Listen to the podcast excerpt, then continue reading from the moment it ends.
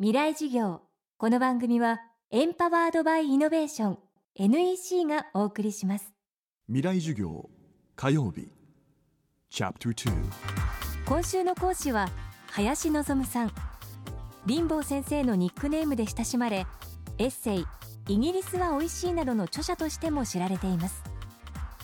今回林坊先生が3年半の歳月をかけて取り組んだのが源氏物語の現代語訳平安時代の女流作家紫式部の長編恋愛小説で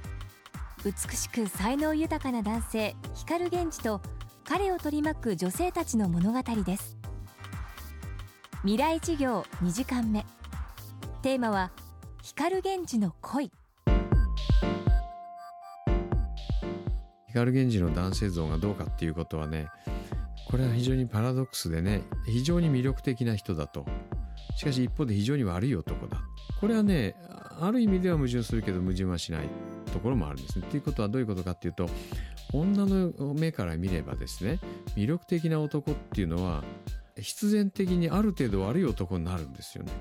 だって自分だけしかねあの好きにならないような男だったら他の誰もが興味持たないような男だったらねそれは真面目でいいですよ。だけどそれだけ素晴らしかったらね今でいうアイドルだとかスターみたいなもんですね。そうするとみんながこういいいいって言うからどうしてもねじゃあその男の方から見ればこの人とは付き合うけど後の人は全部知らん顔してるってわけにはいかないじゃない？それがやはり本当の魅力ある男っていうものの存在のありようだから。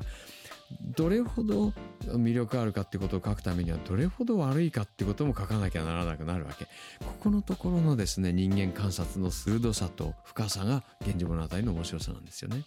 こんな完全無欠な男はいないですよ。どう考えたって。だって生まれながらにしてもうあらゆる文学に通じていて音楽をやれば天才だし文字を書けば素晴らしい名筆絵を描けば、絵師よりもうまいとかハンサムで馬にも乗れるし運動版のそんな人はいませんよどう考えたっていないけれどもでもやっぱりそういう人がいいなっていう思いはあるじゃありませんか女の方々から見りゃ。そういうなんか理想を描いたでもその理想っていうのはねふわふわとこう何か白馬の王子様みたいなんじゃなくて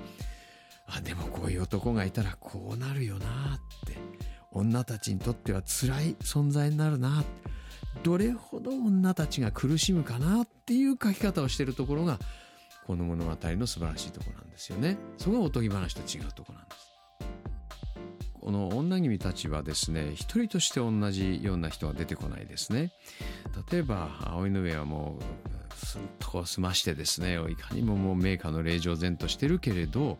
でもどっかやっぱりこの源氏を恨むとこに可愛げがあったりするわけですよね。えー、で源氏はあこんな可愛い人だったかと思う瞬間もあるわけ。だ夕顔みたいな人はねこれやっぱりちょっと娼婦的な感じで男の言うことはみんなこう聞いちゃうよどこまでも男の愛を受け入れてくれる人なんですねそれがまた魅力でしょそういうふうに言ってみると浮舟なんていうのもですね仁王宮に口説かれりゃ仁王宮と奔放なるベッドシーンを繰り広げるしねと言って薫が通ってくればまた薫とも同じベッドに寝るというようなところでねまあちょっと今の何かいろいろとこの世の中を騒がしてるですね人とやや似たところもあるんですね。まあ一つ一つの魅力がね玉かずらなんてのはものすごく魅力がありますよね。魅力あるんだけれどもなぜか。ひげ黒に手ごめにされちゃうわけじゃないですかね。もともとがそういう若君や姫君に恋っていうのはこういうふうにやるもんだと。で例えば特に姫君たちにね男というものはこうやってやってくるぞと。そうしたらすぐ喜んでキャンキャン言っちゃダメよと。必ずこうやって必ず拒絶しなきゃいけない。拒絶すると男は今度は拒絶されたらそこで諦めちゃダメよ。今度はこういう歌を読む。そういうね教育的な意味っていうのがこういう物語にはあったんですね。女房たちがそういうのを書いて若君姫君たちを教育してた、まあ、一種性教育的なところがあるんですよね。だからいろんなバラエティーが出てくる。中にはこうなっちゃいけないっていう反面教師のようなのも出てきますよね。林坊先生の金訳源氏物語は現在小電車から発売中です。未来事業明日も林坊先生こと林望さんの講義をお届けします。ほらもう落ち込まない。プレゼンに落ちたくらいで。次もあるって。ただね頑張りは大事。NEC のビジネス情報サイト「ウィズダムはチェックしてる。トップが語る成功秘話からプレゼン力診断まで絶対肥やしになるから。NEC のビジネス情報サイト「ウィズダムで検索。さあ飲みに行くわよ。NEC